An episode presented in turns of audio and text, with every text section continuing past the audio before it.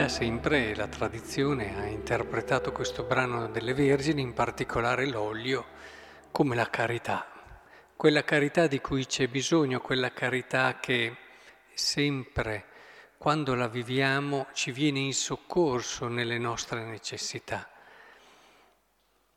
Ora però, se proviamo a vedere tutto il testo, quelli di oggi, della liturgia di oggi, e provassimo a fare un messaggio unico a partire dalla prima lettura fino al Vangelo, direi che la parola di Dio ci sposta più verso quella che è l'atteggiamento inatteso di Dio verso l'uomo.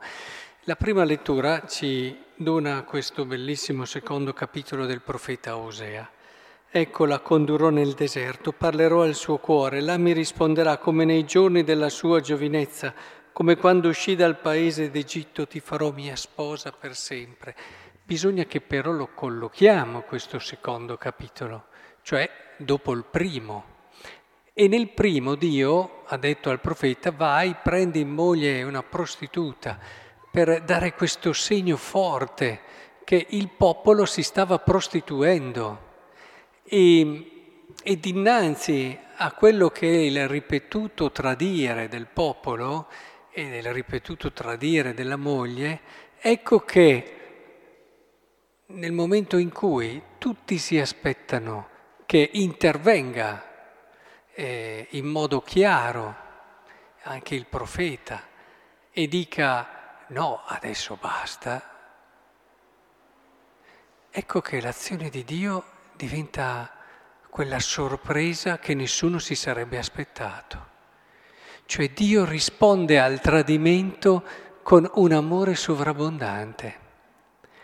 E l'avete sentite, parole stupende, dette però a chi?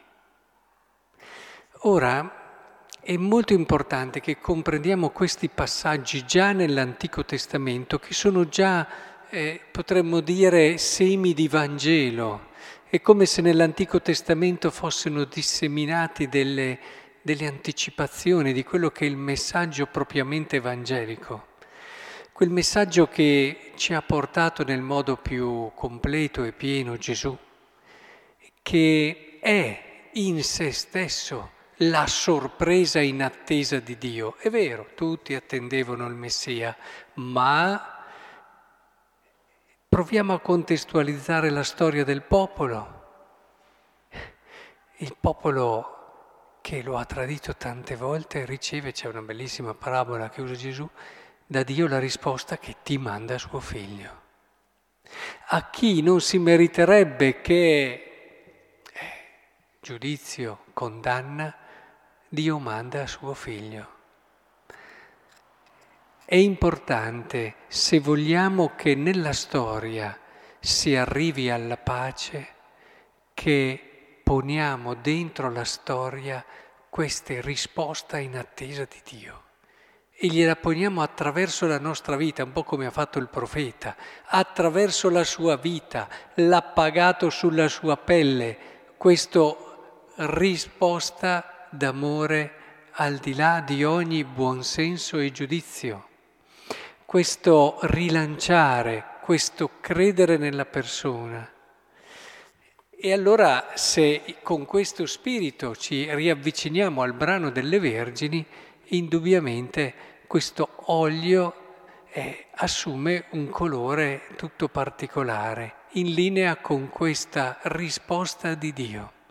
Quanto noi siamo capaci di credere ad un Dio che ama in questo modo, quanto noi siamo capaci di credere che Dio possa amare noi in questo modo, facendo entrare nella nostra vita ciò che non ci aspetteremmo. E stiamo attenti a quelli che banalizzano dicendo ma sì, ma Dio mi ama. No, quelli non capiranno mai e se ne approfittano anche tanto Dio mi ama, io posso fare questo, quello, tanto Lui mi perdona. Ecco, questi non capiranno mai che Dio li ama, perché queste persone che ragionano in questo modo sono persone che non sono aperte all'altro, sono solo chiuse su se stesse, sui loro comodi. Ma quando davvero c'è chi pur sperimentando nella propria storia, nella propria vita, il proprio limite, la propria fragilità e la debolezza, continua ad avere questo cuore aperto a Dio che può sorprenderlo, a credere nella misericordia e nell'amore di un Dio che può andare al di là, infinitamente al di là di quello che il suo cuore magari lui non riesce a giustificare e a scusare, ma Dio è più grande del suo cuore. Se riesce ad avere questo spirito, ecco allora che ha in sé quell'olio che gli permetterà durante la vita di andare oltre, di rinnovare, di rilanciare costantemente, di entrare sempre di più nel disegno di Dio, di realizzare sempre di più il suo capolavoro.